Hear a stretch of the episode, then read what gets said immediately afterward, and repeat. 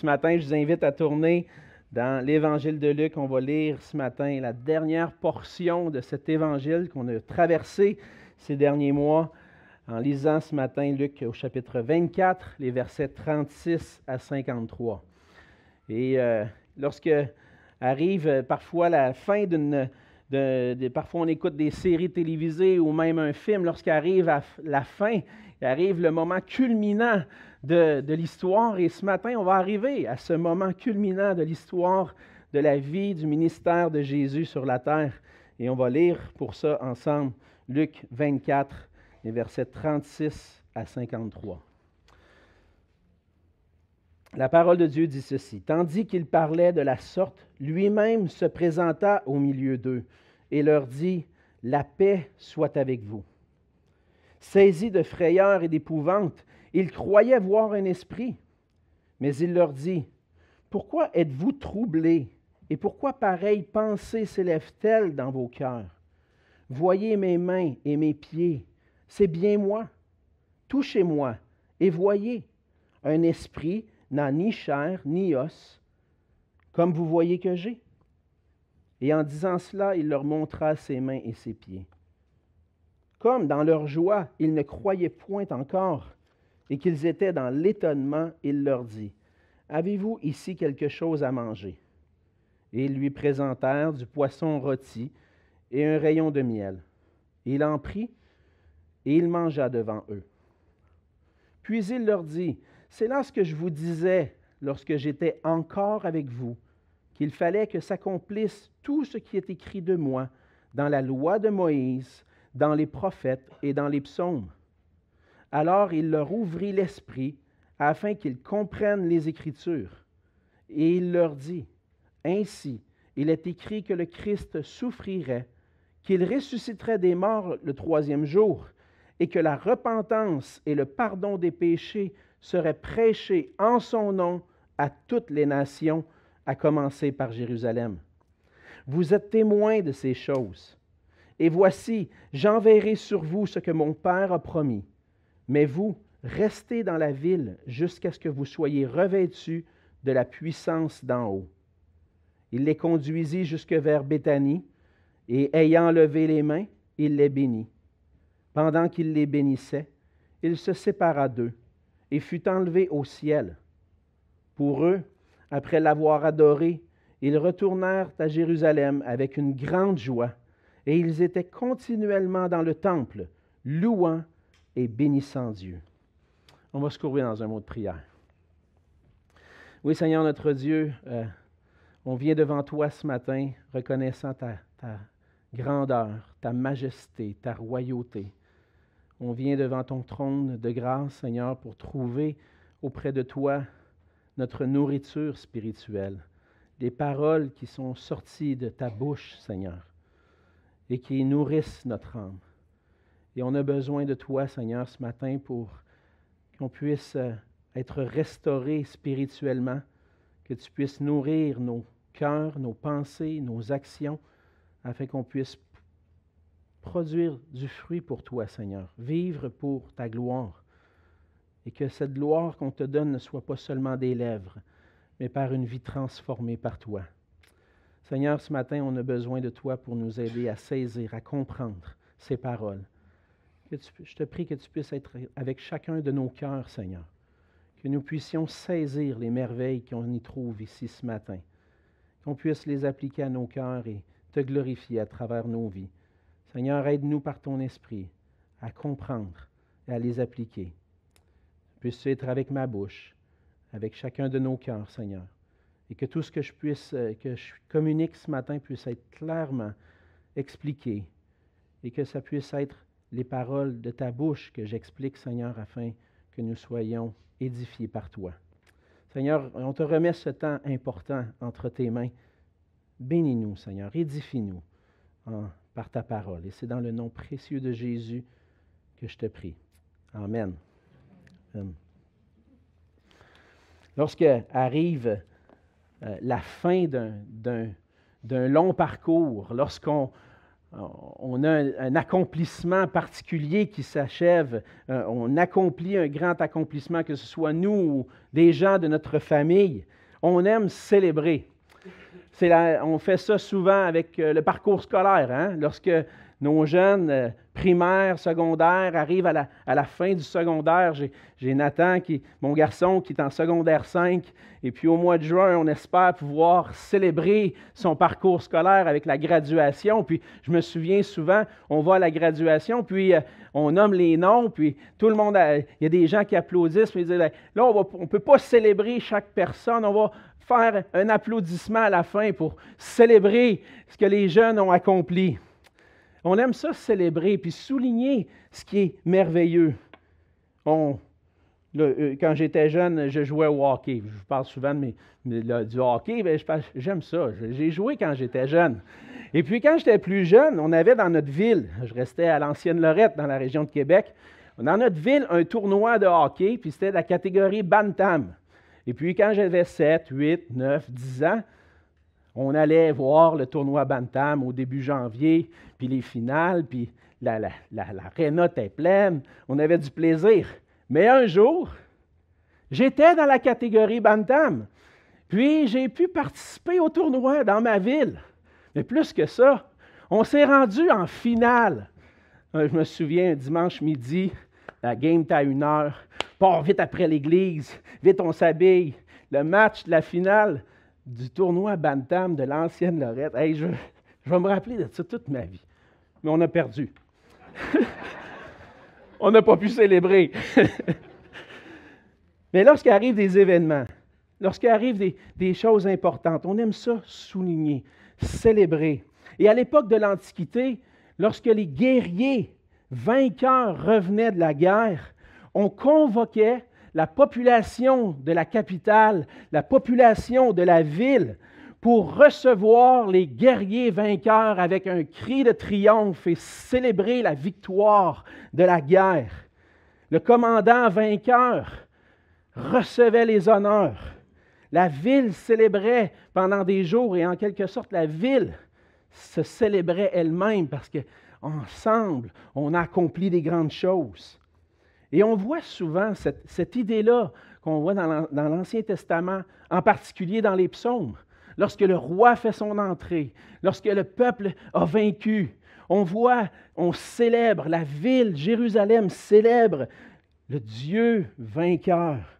Et comme chrétien, le plus grand triomphe qu'on peut célébrer, c'est celui de Jésus-Christ. Par sa mort et sa résurrection, Jésus a acquis pour nous la victoire sur la mort, le péché et Satan. Et pour plusieurs raisons, malheureusement parfois, ce sentiment de triomphe-là qui devrait envahir nos cœurs, qui devrait nous amener à célébrer, ce sentiment-là va diminuer. Toutes sortes de choses arrivent dans la vie, des, des périodes de découragement. Puis on perd de vue on perd de vue ce que le Seigneur Jésus a accompli pour nous. On perd de vue ce sentiment et, cette déclaration qu'on devrait faire de célébrer notre Seigneur. Dans le passage de ce matin, on arrive au récit final de l'évangile de Luc. Et Luc fait le récit, tout au long de son évangile, a fait le récit des événements qui ont marqué la vie de Jésus, de l'annonce de sa naissance jusqu'à ce qu'on voit ce matin, jusqu'à son retour au ciel, jusqu'à ce qu'il monte au ciel. Et à travers cet évangile, on voit euh, vers la fin que Jésus est ressuscité, que Jésus va à la rencontre de ses disciples. Et deux disciples en particulier qu'on a vus la semaine dernière, qui ont rencontré Jésus sur le chemin d'Emmaüs. Puis à la fin, nos cœurs brûlaient parce qu'on a vu Jésus. Et ces disciples-là vont aller à Jérusalem, retourner à Jérusalem et, euh, rencontrer les apôtres et se réjouir ensemble. Et on arrive ce matin à ce moment où Jésus va se présenter lui-même à tous ses apôtres. Et dans la conclusion de l'évangile de Luc, on voit qu'il est nécessaire pour nous de reconnaître et de célébrer que Jésus est le roi ressuscité qui règne maintenant et pour toujours. On voit dans le passage trois raisons, entre autres, pour lesquelles on devrait célébrer Jésus. Pourquoi est-ce que je devrais célébrer Jésus comme roi? Est-ce que Jésus est vraiment digne de recevoir toute la louange et l'honneur? On voit dans le passage trois éléments qui nous montrent que oui, Jésus est digne d'être célébré. On voit premièrement dans les versets 36 à 43 que Jésus est le roi qui est ressuscité corporellement. Les disciples sont rassemblés, comme on le voit au verset 36 et un petit peu avant. Euh, les disciples du chemin qui étaient sur le chemin d'Emmaüs reviennent d'Emmaüs, sont avec euh, les apôtres et ils discutent, sont rassemblés ensemble et discutent de la résurrection de Jésus. Des femmes, des anges sont apparus aux femmes pour annoncer la résurrection. Les disciples sur le chemin d'Emmaüs ont passé du temps avec le Seigneur Jésus. Ils l'ont vu, ils ont mangé avec lui. Et Simon-Pierre, un des leaders parmi les disciples, a lui aussi vu le Seigneur. Et là, les gens, les, disciples, les apôtres se réjouissent. Mais là, le moment culminant arrive au verset 36. Pendant qu'il est en train de parler, hey, on a vu Jésus, on a vu, on l'a vu, il est apparu. Jésus lui-même se présente au milieu d'eux. Et on voit que lorsque Jésus se présente à eux, il va mentionner la paix soit avec vous.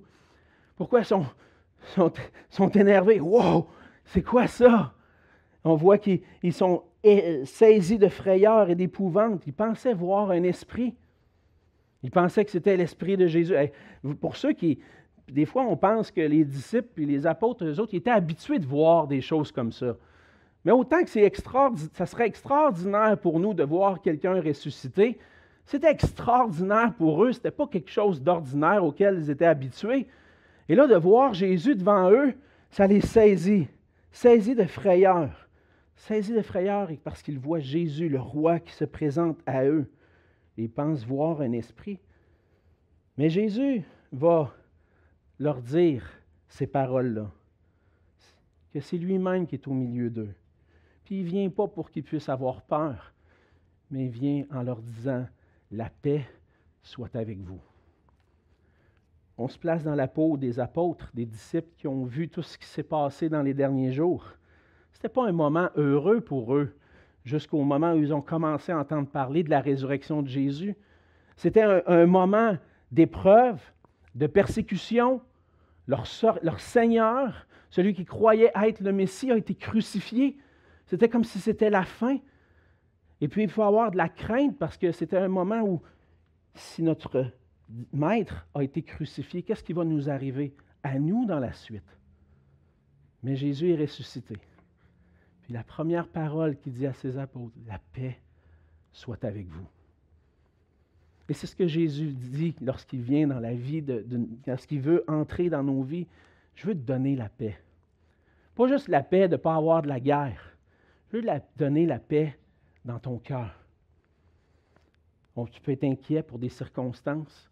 Tu peux vivre des situations difficiles, des épreuves, mais des fois qui peuvent durer des années. Le Seigneur Jésus vient et dit N'ayez pas peur. Je vous apporte ma paix. C'est pas réconfortant, ça, d'entendre Jésus dire ça. Mais ça ne vient pas juste d'un Jésus qui apparaît comme un esprit. Ça vient de Jésus qui est là, devant les disciples, en chair et en os. Autant incroyable que ça, ça puisse paraître, Jésus va même leur dire, pourquoi vous êtes troublés? Pourquoi vous êtes troublés? Je ne suis pas un esprit, je ne suis pas l'apparition d'un fantôme. C'est moi. Je suis là avec vous, en chair et en os. Regardez mes mains. Mes mains qui ont été percées par les clous. La preuve que c'est vraiment mon corps qui a été livré à la croix. Regardez mes mains. Regardez mes pieds. Vous pouvez même me toucher. Venez me toucher. C'est incroyable de, penser ça, puis que Jésus dise ça. Mais en même temps, on voit que Jésus Luc veut souligner, et Jésus souligne, que ce n'était pas une résurrection ordinaire. Ce n'était pas juste l'apparition d'un esprit d'un corps mort qui est rendu au ciel. C'était Jésus lui-même qui était ressuscité. C'était la preuve qu'un réel miracle s'est passé. Un réel miracle s'est passé. Et Paul va expliquer dans 1 Corinthiens 15, un, chapitre important sur la résurrection, que Jésus a montré et a prouvé qu'il était réellement ressuscité avec un corps, corporellement, parce qu'il est apparu à Simon, il est apparu à plus de 500 frères à la fois, 500 disciples, il est apparu à Jacques, à d'autres apôtres, puis il est apparu à Paul lui-même. On est capable de déclarer comme chrétien, Jésus est ressuscité, parce que des gens ont été témoins de sa résurrection corporelle. Jésus est réellement ressuscité, puis il possède un corps physique. C'est ce que Luc veut démontrer dans cette section du passage. Jésus n'est pas juste un fantôme, c'est un, il est réellement ressuscité.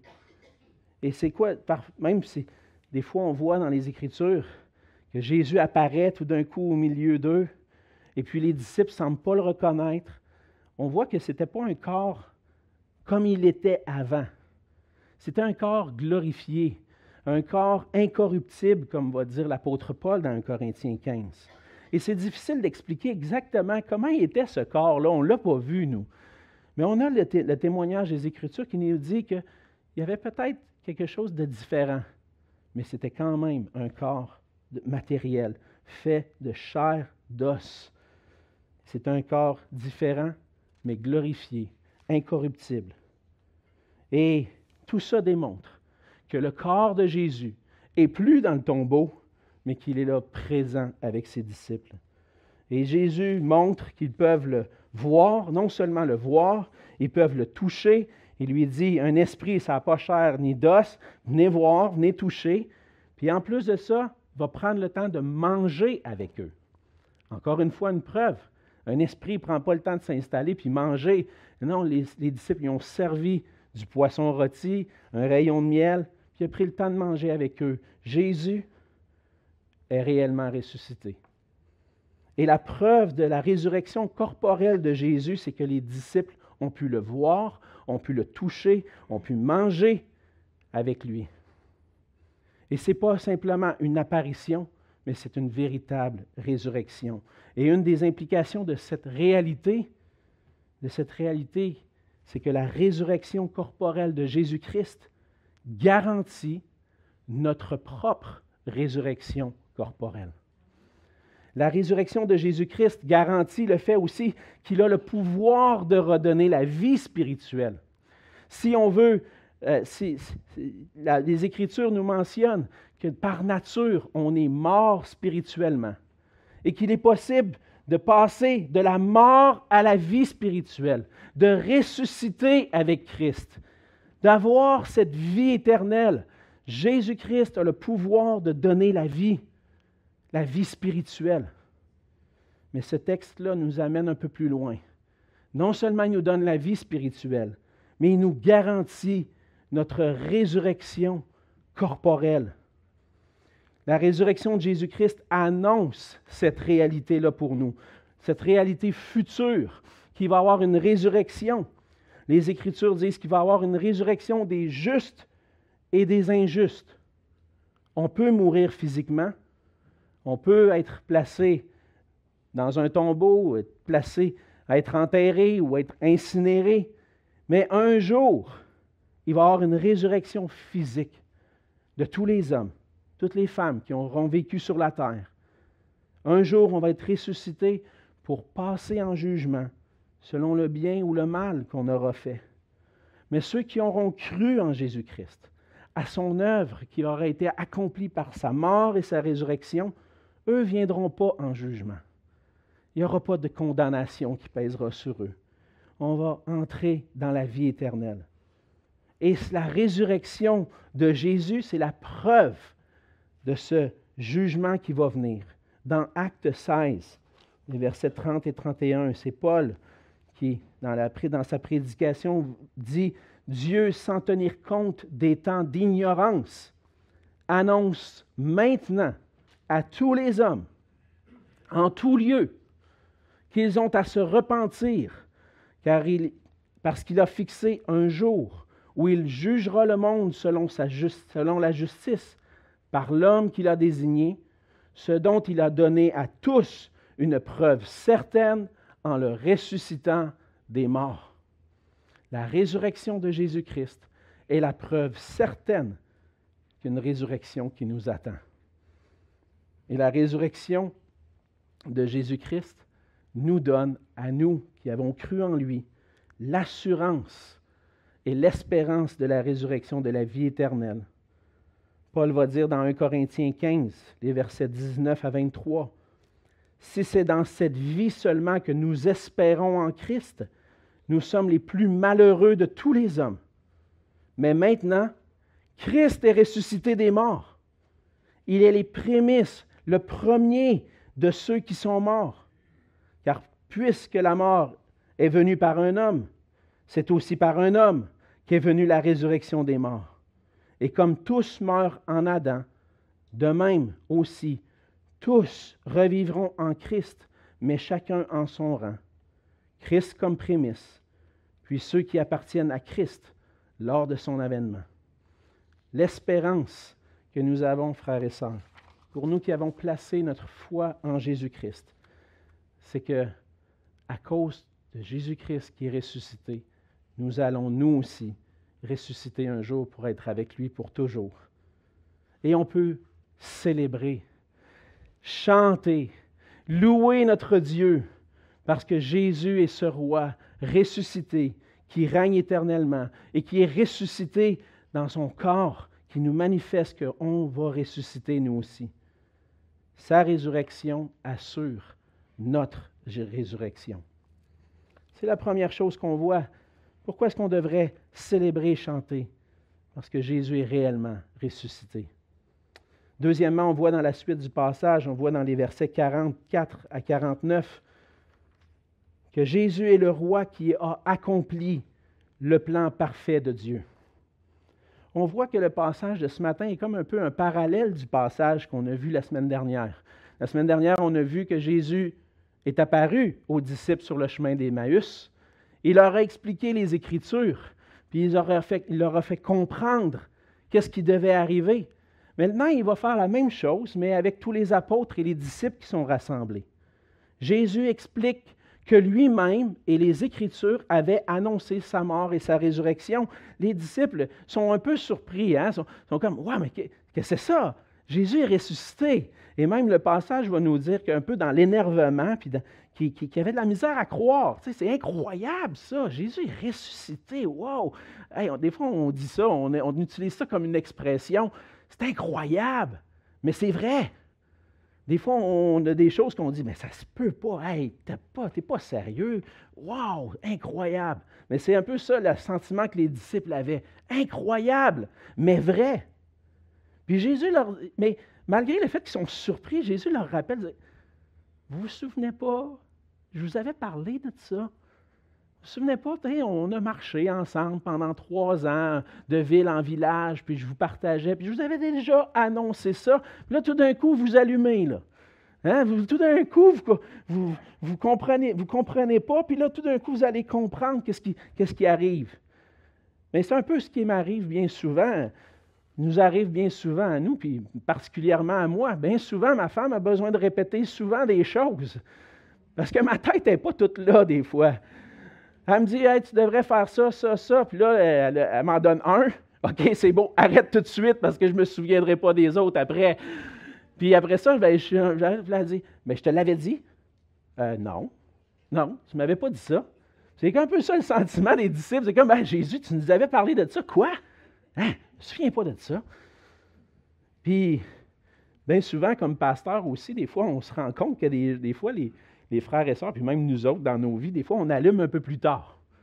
Des fois, on prêche des choses semaine après semaine, puis on dit des choses dans nos messages, puis ça passe, puis les gens, certains retiennent, puis un autre message revient, puis on ramène le même point, puis là, quelqu'un vient de voir Hey! Hey, j'avais jamais vu ça de même! Oui, mais c'est parce que j'en ai parlé il y a deux semaines, la même affaire. mais là, c'est là qu'il allume. on est comme ça, hein? On ne saisit pas toujours ce qui, ce qui, les enseignements des Écritures. C'est pour ça qu'on a besoin, frères et sœurs, de revenir à la parole de Dieu. Revenir régulièrement. Puis je suis certain, comme, comme moi, à travers l'évangile de Luc, vous avez dit Hey, j'avais jamais lu ça comme ça. j'avais, pourtant, ça fait 30 ans que je suis chrétien, je lis ma Bible à chaque année, puis j'avais pas vu ça. Bien, ça nous arrive. Et encore une fois, qu'est-ce que Jésus va faire? Pour aider les disciples à comprendre? Je vais vous rappeler ce que je vous avais dit. Dans Luc 9, entre autres, c'est là qu'on voit ça. Après que Pierre avait déclaré que Jésus est le Christ de Dieu, Jésus leur avait parlé de ce qui allait venir. Il fallait que le Christ souffre et ressuscite. Dans Luc 9, au verset 22, il, il ajouta qu'il fallait que le Fils de l'homme souffre beaucoup, qu'il soit rejeté par les anciens, par les principaux sacrificateurs et par les scribes, qu'il soit mis à mort et qu'il ressuscite le troisième jour. C'était pas plus clair, ne pouvait pas avoir plus clair que ça. Mais eux autres, ils avaient comme perdu ça de vue. Jésus leur avait annoncé, mais non seulement cela. Comme on a vu la semaine dernière, tout l'Ancien Testament contient des passages qui pointent vers ce que Jésus-Christ allait accomplir. Et on voit entre autres au verset 44, il dit, c'est là ce que je vous disais lorsque j'étais encore avec vous, qu'il fallait que s'accomplisse tout ce qui est écrit de moi dans la loi de Moïse, dans les prophètes et dans les psaumes. Lorsqu'on lit de cette façon-là que Jésus va énoncer l'Ancien Testament, il semble que Jésus fasse référence à l'Ancien Testament hébreu. Nous, on, est habitués dans notre, dans notre Ancien Testament d'avoir quatre sections. Si vous allez au début de votre Bible à la table des matières, vous voyez qu'on a quatre sections. Le Pentateuque, les livres historiques, les livres poétiques et les livres prophétiques. Mais pour les Juifs, eux, leur Bible n'était pas divisée de cette façon-là. Il n'y avait pas quatre parties, mais il y en avait trois. Trois parties. La loi de Moïse, la Torah, qu'on appelait la Torah, c'est le Pentateuque, hein, les livres de la Genèse à Deutéronome. Et ensuite de ça, dans un ordre, différent de nos Bibles, on avait une grande section qui s'appelait les prophètes. Et dans les prophètes, il y avait les premiers prophètes, donc ceux qui étaient un peu plus importants. Puis même, on mettait des livres historiques dans les prophètes parce qu'on croyait qu'ils avaient été écrits par les prophètes, entre autres Juges, Josué, Juge, Samuel, les rois. Et ensuite, les derniers prophètes, qui étaient les prophètes vers la fin de l'histoire d'Israël. Et puis ça, c'était la deuxième partie. Il y avait la Torah, la loi de Moïse, les prophètes, et ensuite de ça, une troisième partie qu'on appelait les écrits. Et dans les écrits, le livre le plus important de cette section-là, c'est les psaumes.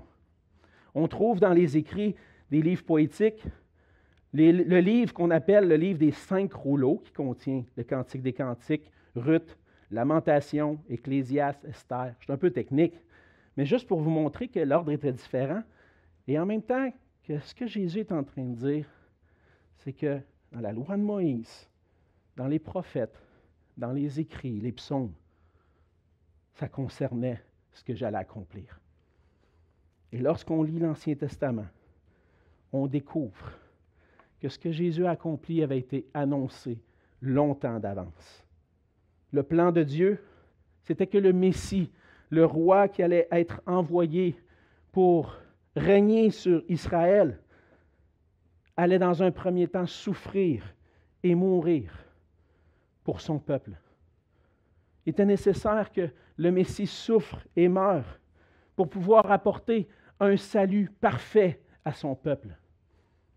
Le peuple de Dieu c'est ce qu'on découvre dans l'Ancien Testament lorsqu'on prend le temps de le lire, n'avait pas un cœur tourné vers Dieu.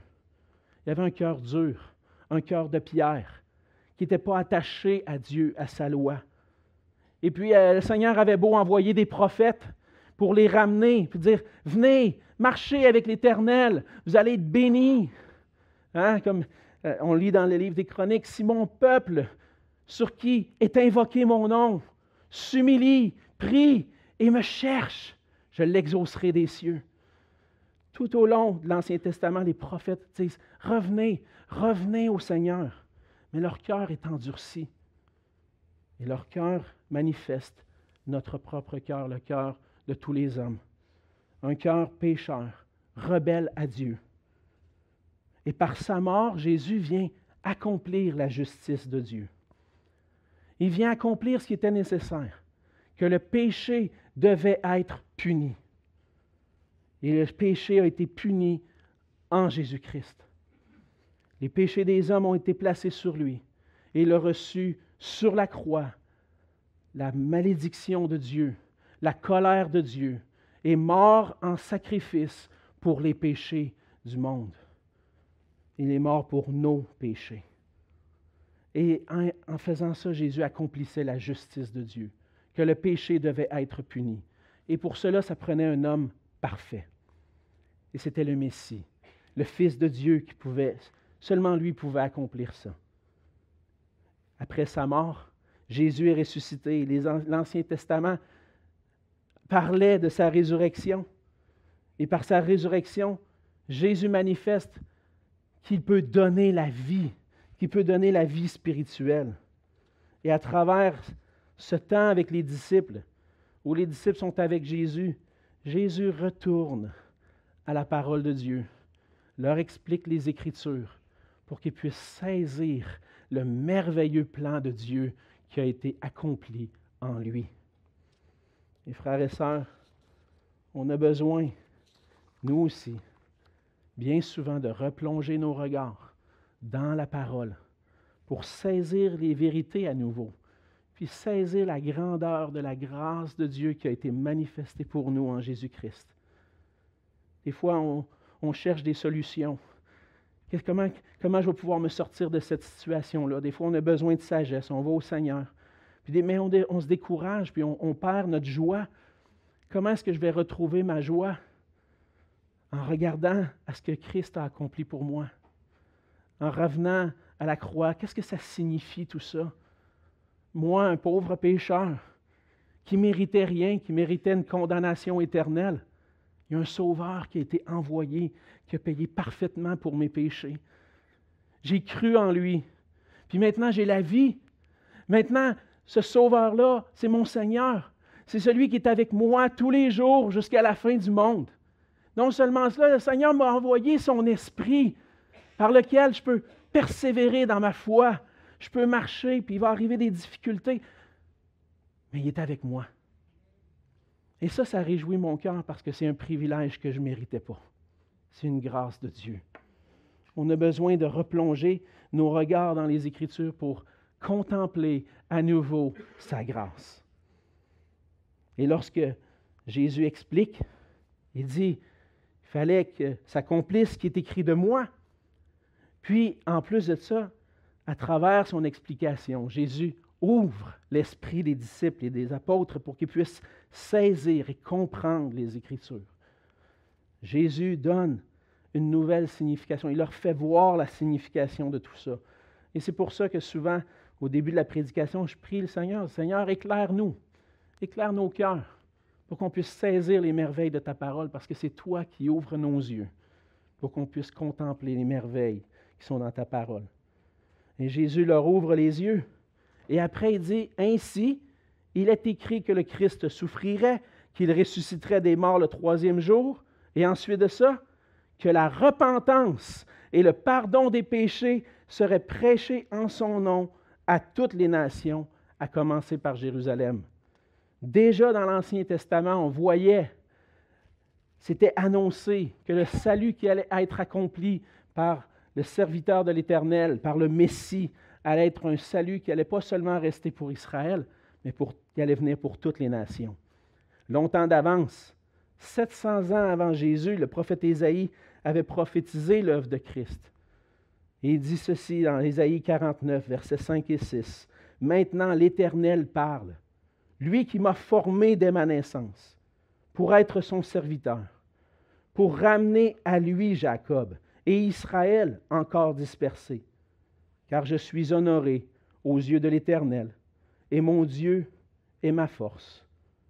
C'est le serviteur, c'est comme si le Messie parle ici. Il dit, c'est peu que tu sois mon serviteur pour relever les tribus de Jacob et pour ramener les restes d'Israël. Je t'établis pour être la lumière des nations, pour porter mon salut jusqu'aux extrémités de la terre.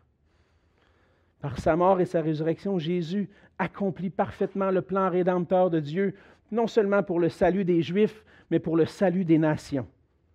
C'est un merveilleux cadeau que Dieu nous offre aujourd'hui. Et qu'on veut, ensemble, comme Église, continuer cette mission-là que le Seigneur a donnée à son Église depuis presque 2000 ans maintenant, et qui annonce à tous les hommes la repentance en vue du pardon des péchés. C'est, je, change un peu comment c'est tourné dans la, dans la Louis II. Il dit que la repentance est le pardon des péchés, mais une meilleure traduction dirait la repentance en vue du pardon des péchés serait prêchée dans toutes les nations. Jésus explique la nécessité d'une repentance. Et qu'est-ce que c'est la repentance dans les Écritures? Ça signifie faire demi-tour. C'est un changement de direction. Je me souviens à un moment donné, quand on était à l'église de Longueuil, il y avait un jeune, à un moment donné, il avait eu une activité jeunesse à Québec. Et puis, euh, il s'en retourne pour aller à Montréal, traverse le pont Pierre-Laporte. Mais plutôt que de prendre la direction de Montréal, il s'en va vers Rivière-du-Loup. il a roulé deux heures de temps comme ça. il se rend compte à un moment donné Hey, je ne suis pas dans la bonne direction, moi, là. là. Je m'en vais pas à bonne place. Ça faisait deux heures qu'il roulait. Il revire de bord. S'en va à Montréal. Mais c'est ça la repentance. La repentance, c'est qu'on est en train de marcher en étant rebelle à Dieu, dans nos péchés, puis on se plaît dans ça. Glorifier Dieu? Ah non. Moi, j'aime vivre ma vie. Je veux ma vie, vivre ma vie indépendamment. Mais lorsqu'on saisit qui est Jésus-Christ, le Sauveur, le Seigneur ressuscité, lorsque je réalise réellement qui il est, je dis, hey, c'est pas, pas correct, je ne suis pas dans la bonne direction, moi, là. Je fasse demi-tour. La vraie vie se trouve en lui, en Dieu. Et change de direction. C'est ça la repentance. Et la repentance, c'est ce qui nous amène aussi à la foi en Jésus. Et en quelque sorte, les deux vont ensemble. Les théologiens vont dire que la repentance et la foi, c'est les deux côtés d'une même médaille. Si je n'ai pas la foi que Jésus est Sauveur et Seigneur, c'est quoi ma motivation pour me repentir? Ce qui m'amène à me repentir, c'est de reconnaître que Jésus est Seigneur et Sauveur. Et lorsque le, cœur se repent et vient à la foi en Jésus-Christ, il y a le pardon des péchés. Et c'est ce qu'on voit dans, la, parole. Le Seigneur nous appelle maintenant comme Église à continuer d'annoncer la repentance en vue du pardon des péchés. On veut que des gens puissent venir à la connaissance de Jésus-Christ. Mais le Seigneur va aller un peu plus loin. Il va dire à ses disciples, vous êtes témoins de ces choses-là. Mais je ne vais pas vous envoyer tout bonnement comme ça. Je vais envoyer sur vous ce que mon cœur, ce que mon Père a promis et ils vont être revêtus de la puissance d'en haut. Et un peu plus loin dans le livre des Actes, cette puissance, ce que Jésus envoie, c'est le Saint-Esprit. Et le Saint-Esprit est envoyé aux disciples pour qu'ils puissent accomplir cette mission d'être des témoins de Jésus-Christ dans le monde. Et c'est ce que le Seigneur nous appelle aujourd'hui. Et à lancer cette question aux gens qui sont autour de nous. As-tu reconnu Jésus-Christ comme ton roi? C'est ça la question. La, la question est simple. As-tu reconnu Jésus-Christ comme ton roi? Certains vont dire non. Moi, Jésus, c'est juste un homme ordinaire. D'autres vont dire oui. Mais on en vient à cette question-là. C'est ça que l'évangile de Luc nous amène et dit, qui est Jésus pour toi? Est-ce qu'il est ton roi? Est-ce qu'il est ton Seigneur? Et c'est notre mission, frères et sœurs par la force de l'Esprit de Dieu, de demander, de, prêcher l'Évangile, de raconter ce que Jésus a fait pour nous et demander, est-ce que Jésus est ton Sauveur et ton Roi? Pour amener ces gens-là à croire en lui, à la repentance et au pardon des péchés. C'est le cadeau le plus merveilleux que le Seigneur nous offre, qui nous appelle maintenant par sa force à l'annoncer, à le partager. C'était la deuxième raison. Jésus est celui qui accomplit parfaitement le plan de Dieu. C'est pour ça qu'il est digne d'être célébré. Et on voit à la fin que Jésus, une troisième raison dans les versets 50 à 53, Jésus est digne d'être célébré parce qu'il est le roi qui est monté au ciel pour régner éternellement. Avant de partir, on voit que Jésus va bénir ses disciples, il va les conduire à Béthanie. Et Jésus prend le temps de prononcer une bénédiction sur eux. Lorsqu'on est familier avec la culture, on voit que dans la culture du peuple d'Israël, il y avait ce, moment-là, dans des moments importants, il y a une bénédiction qui était prononcée sur les gens. On voit ça, entre autres, on a des exemples de ça dans le livre de la Genèse. Lorsqu'on lit la fin de la vie d'Isaac, il va prononcer une bénédiction sur Jacob, qui était supposé d'être Ésaü, mais c'est Jacob qui l'a eu. Et on voit que Jacob, lui, a prononcé cette bénédiction-là sur ses douze fils. C'est une bénédiction qui leur souhaite le, bien qui vient de Dieu, que, le Seigneur les comble, puis qu'ils puissent trouver en lui tout ce qui est nécessaire. Et Jésus va prononcer cette bénédiction-là. Je veux, je veux du bien. Je veux que vous goûtiez à ma paix. Je veux que vous goûtiez à ma joie. Et toutes les, les, bénédictions spirituelles qu'on trouve en Jésus-Christ, la bénédiction spirituelle de lui appartenir, le Seigneur la partage à ses disciples. Et pendant qu'il est en train de prononcer cette bénédiction-là, Jésus commence à monter au ciel. Les disciples le regardent, le voient monter au ciel. Et on appelle ce moment-là l'ascension l'ascension de Jésus-Christ. Et lorsqu'on parle de l'ascension, qu'est-ce que ça veut dire ascension? C'est simplement l'action de s'élever dans les airs, de monter. Et Jésus monte au ciel. L'ascension de Jésus-Christ, c'est ce moment-là où Jésus est monté au ciel. Mais Jésus n'est pas seulement monté au ciel d'une manière physique, ça a aussi une signification royale. Jésus n'est pas simplement monté au ciel, mais il est monté au ciel pour régner en roi. C'est son ascension au trône qu'on voit là. Tout a été accompli pour le salut des hommes. Et maintenant, Christ est assis à la droite du Père. Où, depuis ce moment-là, dès le moment de son ascension, il règne en roi. Jésus a accompli ce qui était annoncé de lui.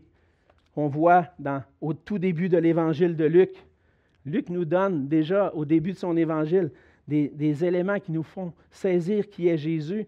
Mais lorsque l'ange annonce à Marie que Jésus va naître, il va dire ceci, il sera grand et sera appelé fils du Très-Haut. Et le Seigneur Dieu lui donnera le trône de David son père. Il régnera sur la maison de Jacob éternellement, et son règne n'aura pas de fin. Jésus est monté au ciel. Parce qu'il a pris le trône de David sur Israël et sur les nations, et son règne est éternel. L'auteur de l'Épître aux Hébreux va continuer. Il va parler de Jésus comme celui qui est glorieux. Il est devenu d'autant supérieur aux anges, car il a hérité d'un nom plus excellent que le leur. Car auquel des anges Dieu a-t-il jamais dit, Tu es mon fils, je t'ai engendré aujourd'hui. Et encore, je suis pour lui un, père et il sera pour moi un fils. Et de nouveau, lorsqu'il introduit dans le monde le premier-né, il dit que les anges, tous les anges de Dieu l'adorent. Et un peu plus loin, au verset 8 et 9, il va dire, mais il dit au Fils, Ton trône, ô Dieu, est éternel. Le sceptre de ton règne est un sceptre d'équité. Tu as aimé la justice et tu as haï l'iniquité. C'est pourquoi, ô Dieu, ton Dieu t'a oint d'une huile de joie au-dessus de tes collègues. Jésus est monté au ciel où il va régner éternellement parce que son trône est éternel. Et cette ascension au trône-là, c'est là où il règne éternellement. Dans notre société, on a la difficulté parfois à saisir la grandeur de ce moment-là. On vit dans une société démocratique où on choisit qui sont nos dirigeants. Et cela, ça, ça, nous amène bien souvent à, critiquer nos dirigeants plus que de les reconnaître comme étant dignes d'honneur et de gloire. Mais lorsqu'on vit dans une monarchie, je vais dire une monarchie bienveillante, c'est ça la théocratie, hein? la règne de Dieu, c'est une monarchie bienveillante, c'est une grande joie de voir un roi qui siège sur le trône, un bon roi qui va nous combler, qui va travailler pour nous, qui va nous donner des bénédictions. Il va, il va travailler en notre faveur. Il va nous faire du bien, ce, ce roi-là. Ça, là, c'est un privilège parce que ça pourrait être un roi totalement corrompu qui fait de nous des esclaves, qui nous fait mourir de faim.